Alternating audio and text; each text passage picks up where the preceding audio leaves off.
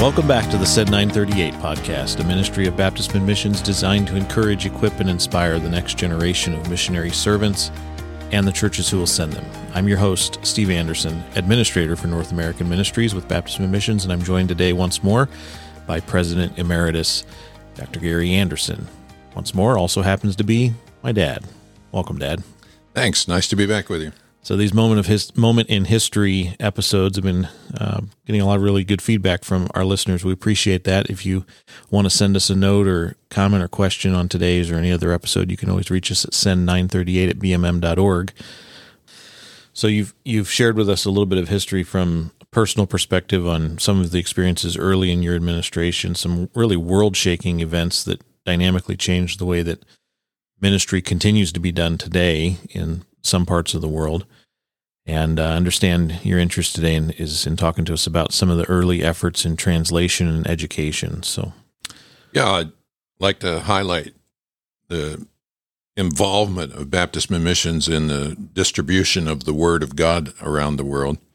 Back in 1920, when the mission was founded, it was established by a man who had, in fact, distinguished himself as a, a preacher and an evangelist, faithful, uh, presentation of the word with precision and integrity. And God had blessed his efforts. He was a very, very fruitful ministry under William Haas, who in 1920 launched the mission. It was only about 15 years from the mission's inception that the first formal Bible translation effort was undertaken, although that had been, in fact, a part of of William Haas's ministry from the very first. Well, he's he's the guy that, that codified the Sango language. Yes, he did. It was a trade language. Uh, I would refer to it as anchored in French, but uh, a lot of, of tribal language, multiple tribal languages, as far as I can tell, mixed into it. But it was a trade language, which meant that people could communicate across language barriers with it. It was a somewhat common language for the part of French Equatorial Africa where he settled for ministry. That became Central African Republic to the south, and what had originally been the District of Chad in FEA eventually became the nation of Chad. So, two nations, the Central African Republic and Chad, originally a part of that territory that that Haas took the gospel to, really one of the first, in many instances, the the first Westerner into that area, and certainly the first one preaching the gospel. But the Sango language to him was an opportunity to do more than could be done with the official, the, the legal language, which was French because the area was controlled by France. So it was Haas himself who established an, orth- an orthography, a way to actually write the language. And then he, he created an alphabet, uh, a dictionary, the first primer. So the development of the language into a written form was credited to Haas. And undoubtedly, it was his passion for getting the language into, excuse me, getting the scripture into language that was readily understood. It's his passion for that, I'm sure, that inspired those earliest missionaries, some who had been recruited by Haas, uh, specifically the Rosenau family. They became a part of the first Language Translation Committee. And in the early days, Mid Missions shared that role with missionaries who occupied the western end of Central Africa. That would have been Grace Brethren missionaries. And they had arrived, representatives of their group had arrived about the same time Haas arrived. And uh, the Baptists operated largely in the eastern end of the country and the Grace Brethren on the western end of the country, but because they were both working in Sango territory, they shared an interest in getting the scripture in, into Sango. So that first committee, while I think it's fair to say the leadership was largely vested in Baptist missions missionaries, the role of getting the scripture into the Sango language was shared with, with others. Uh, it took until 1935, so from 1920 until 1935, for that translation effort to become a sort of a formal effort. And uh, the the goal was to complete the Bible in Sango, which didn't happen for 31 years. 1966, the Sango Bible was completed in its first edition. And that was somewhat common in those days for it to take 25 to 30 years to do a complete translation, so it wasn't out of the ordinary. But from 1935 forward, translating the scripture into the heart's language of the host people of Baptist missions missionaries has been an ongoing, unbroken effort. I I think it's understood, or it should be understood, that preaching God's word in the heart's language of host cultures has accelerated the propagation of the gospel and the training of national church leaders in a manner beyond anything else that we've probably ever done. I have a little illustration from our experience out at First Baptist Elyria, where uh, a lady who is a member of the church came here as a, a university student from Romania. She was led to Christ by folks who couldn't speak Romanian. They spoke English, and so she was led to Christ with the use of the English Bible. And then she was discipled by friends who discipled her from the English Bible, and years passed until she had an opportunity to go with a team from our church back to her own homeland, Romania. When she returned, I was so impressed with the way she spoke about what God did in her own heart when, for the first time in her life, she heard the scripture being communicated in her heart's language. Her entire experience had been in English, which, of course, was understandable enough for her to make a profession of faith and grow in her relationship with the Lord to a place of, of genuine, fruitful service. But to her own surprise, when she heard the word of God for the first time in her heart's language, she said, It penetrated my heart and mind in a way that not only was a surprise, but it was such a blessing to her to realize that God was speaking to her in her in her own heart's language. Mm. That's been the experience. And I've had the privilege of being associated not only with with the the work that has gone on with Sango, but it was 1981 that our division, known as Bibles International, was brought into existence. And the founder is referred to as Paul Versluis. He actually conspired with one of his colleagues from India. He and Jim Garlow had served together in Northeast India, where they had a burden for the fact that they, they worked among multiple language groups that had none of the scripture in their own language. They came off of the field burdened for that need, realizing that what had been their experience in India certainly would be multiplied numerous times around the world. And the two of them together prayed that God would do something about it, and God did something about it by moving in Paul's heart. He and Janella, his wife, uh, accepted the role a founder for Bibles International under the influence or under the guidance of Dr. Alan Lewis, who was president at the time. That was 1981. My link to that was that our church was closely associated with Jim Garlow. He'd been a college classmate of one of my dearest pastor friends in that area. We had a local fellowship. Pastor Vic Decker had been a roommate with Jim Garlow in college spoke to the end of his life about the influence that Jim Garlow had had on his life, and he introduced me to Jim. We we as a church hosted Jim and Joyce virtually every year for several years to come and minister to us. He was an inspiration to us as it related to missions. And then as the plans developed for Bibles International, Jim introduced us to Paul Versluis. Paul then became an annual preacher in our pulpit. Hmm. And in fact, uh, a guest in our home. So you and your siblings, your brother and your sister, were all rocked by Paul Versluis when you were barely infants. Paul, in his role as perennial preacher for us, was also uh, he was a help and an encouragement to me as a young pastor. But he inspired our church for this business of Bible translation.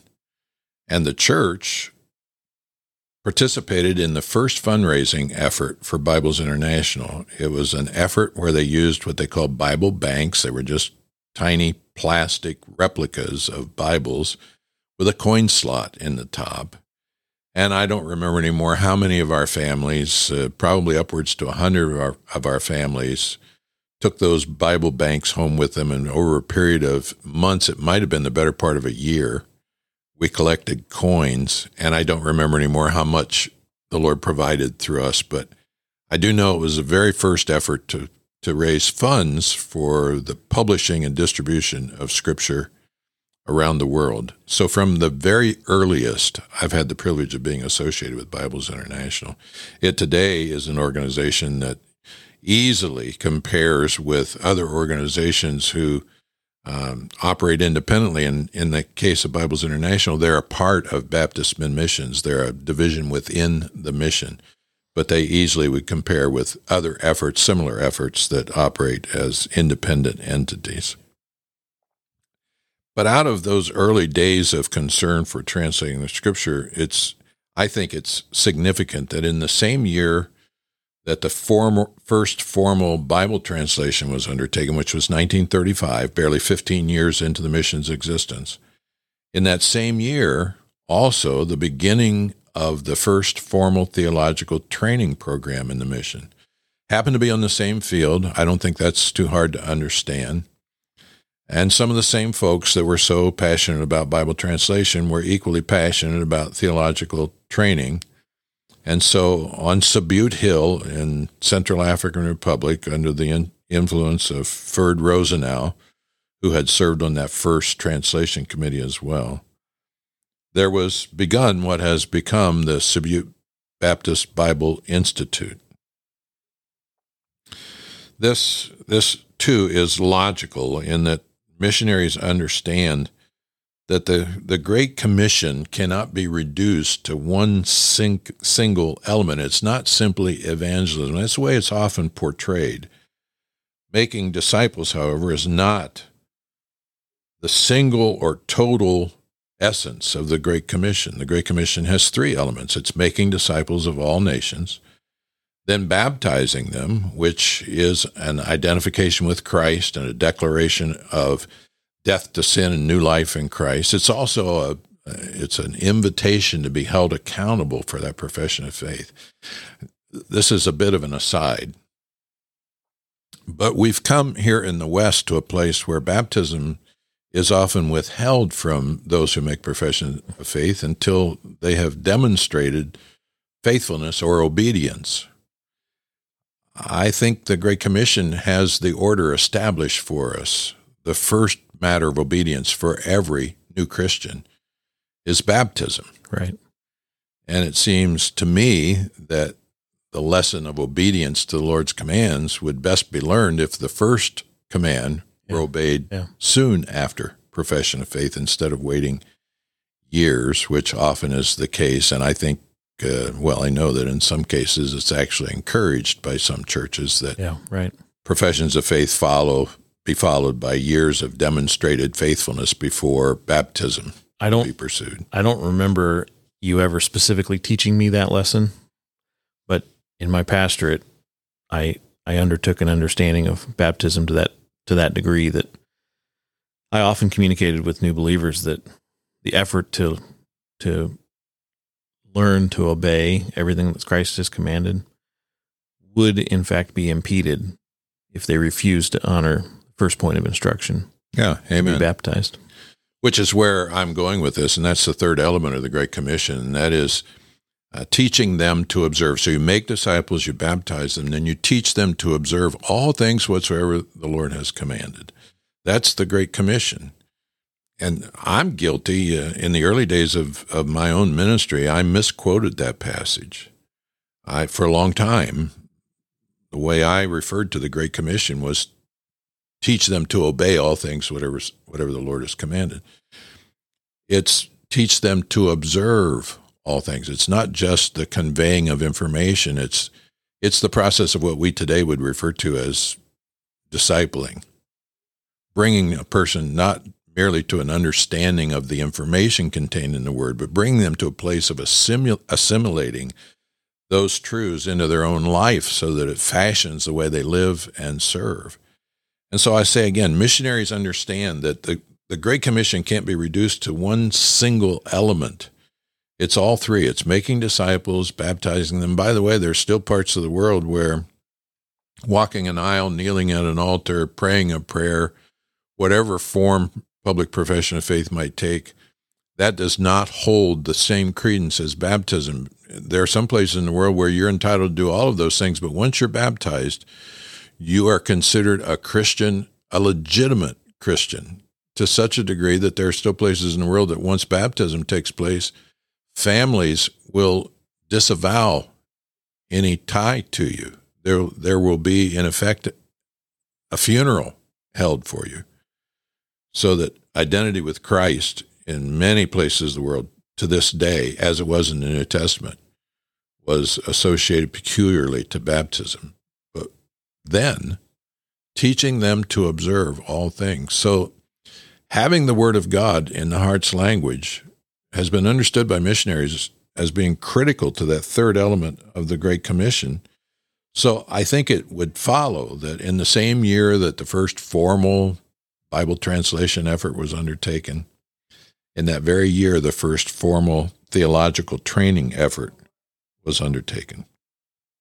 As I've said, it was in Subiute, what was then French Equatorial Africa.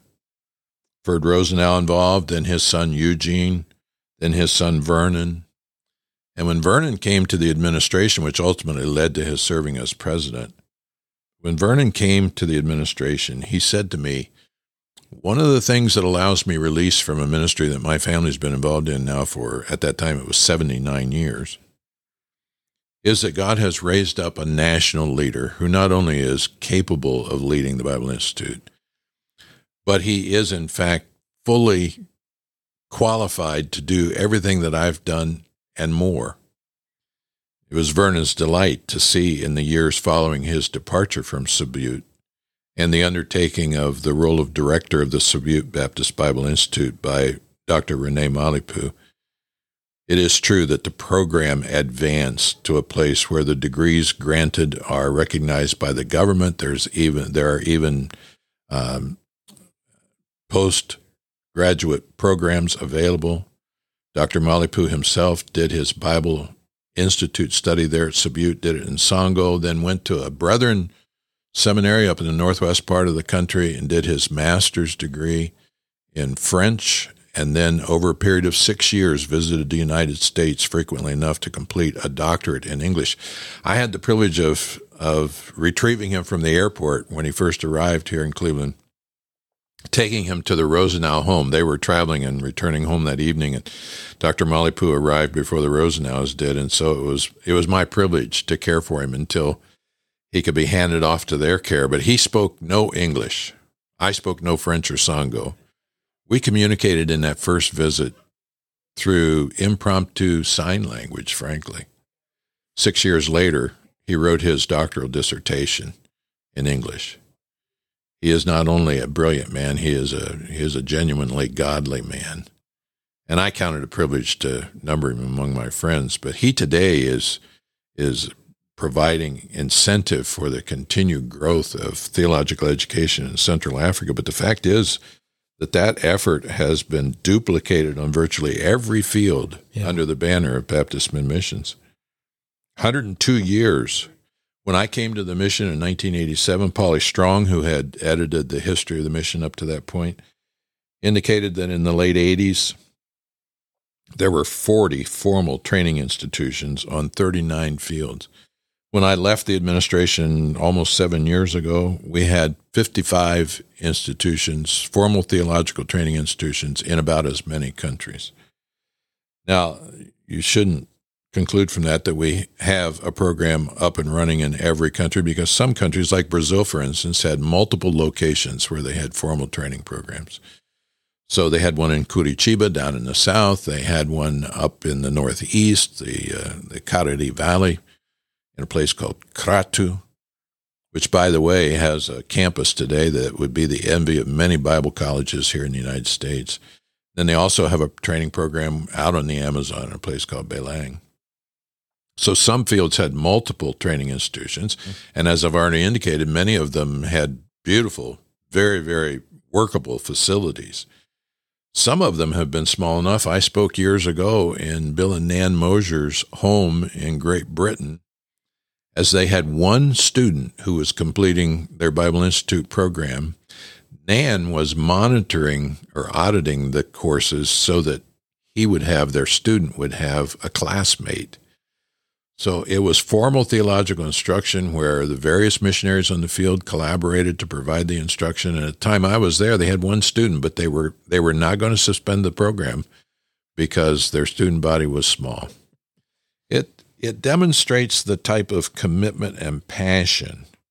And I would say this, the influence of formal Bible training is probably second only to Bible translation in equipping national churches worldwide for faithful, enduring influence for Christ.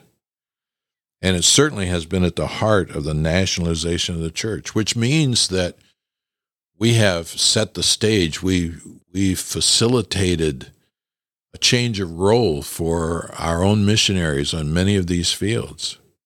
Central Africa, for instance, it, it could be 50 years since the last missionary to Central Africa was engaged directly in church planting.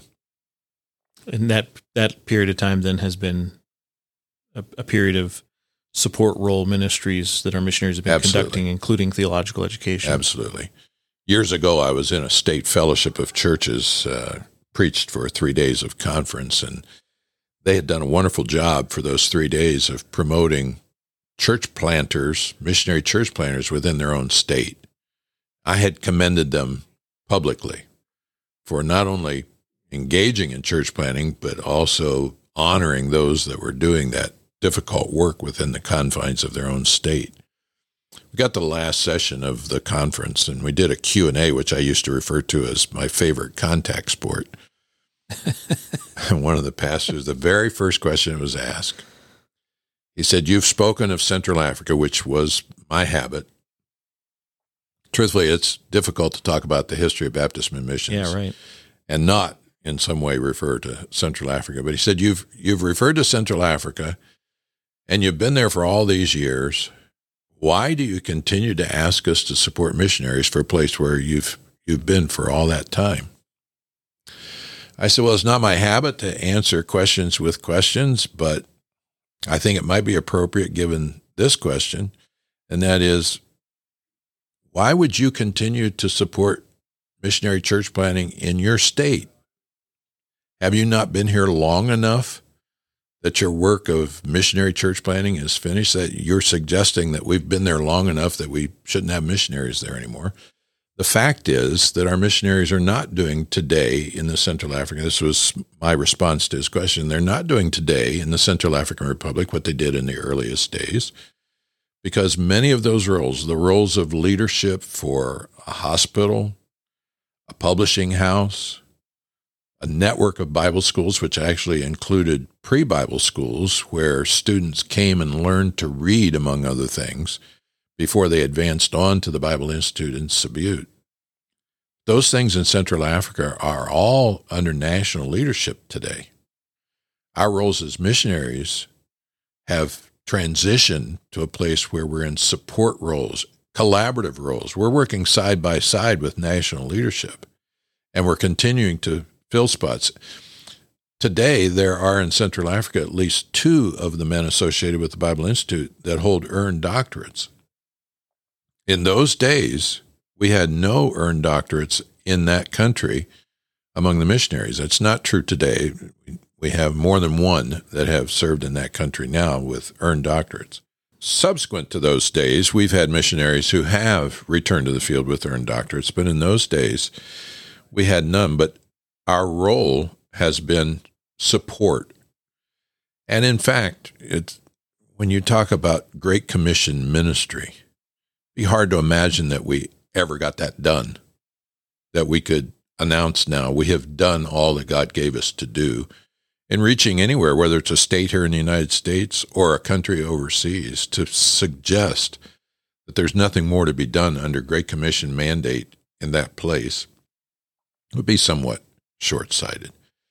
But in the case of lands like Central Africa, where there are so many capable and well trained national leaders, it's natural that the missionary's role would transition and so all of our folks there today are there in support roles. Yeah. And our numbers, of course, are much smaller today than they were back in the early days. And long term, a missionary's job is is something that's being conducted with a view of working yourself out of the job.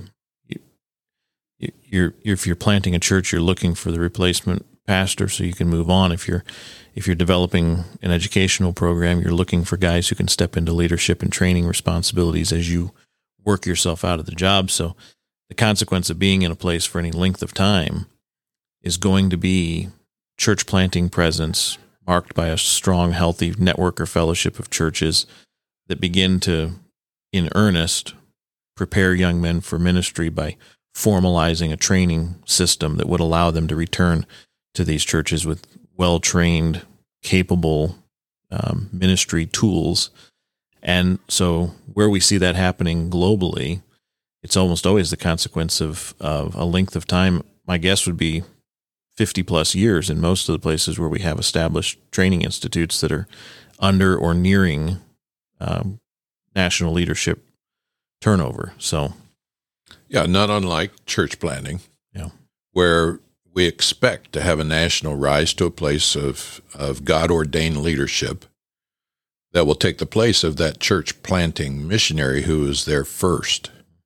Yes, absolutely. And so the training institutions likewise are they're moving towards indigenization, not perpetual dependence on American missionary presence, and I, but but not necessarily independence in the sense that there's nothing more for us to do. It's a it's an issue of interdependence, which I think is quite healthy and suited to the biblical model. Yeah.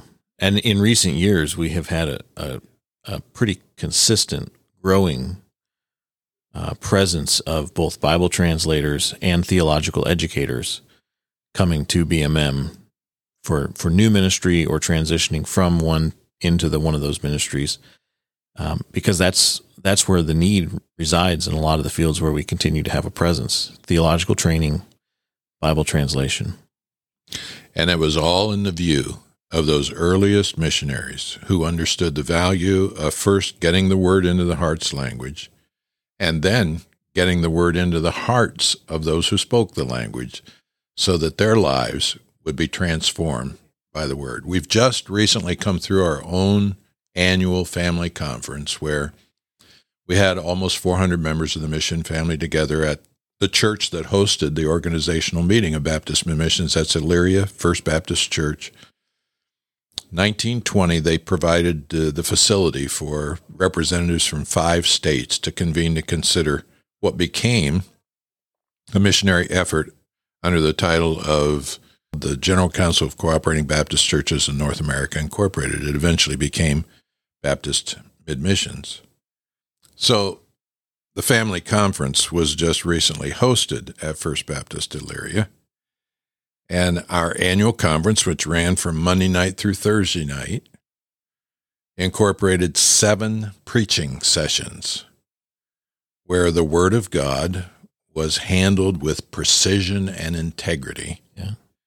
And when we designed that annual conference years ago, we considered the fact that the thing that the missionaries do around the world, which is getting the Word of God into lives with the expectation that change will occur, positive change, that people will be led to Christ, discipled in the Word, trained to serve, in fact, enabled to lead their own national churches, that the very instrument that our missionaries use so ably is likewise the instrument that we should use to be a source of encouragement and help to them. So when they come together, like we, we did recently for a mission family conference with almost 400 members of the mission present, we lavish them with the Word of God.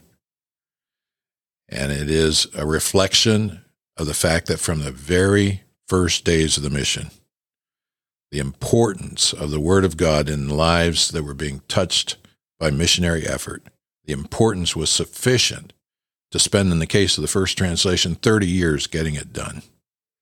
And in the case of all of these years now in establishing theological education in so many places around the world, whatever effort, whatever expense, whatever it took, we had to, in fact, get the Word of God delivered And in the case of translation and theological education, it has been a primary core element of what we do as Baptist missions. Praise the Lord. Yeah, praise God. Well, I appreciate you coming back in today, Dad. It's uh, been a joy. I hope this episode's been an encouragement to someone out there. We'd love to hear from you if that's the case. Send us a note at send938 at bmm.org. No matter what listening platform you're using today, be sure to leave us a five star review. Help others find this and other episodes of the Send 938 podcast. We'll see you back here next time.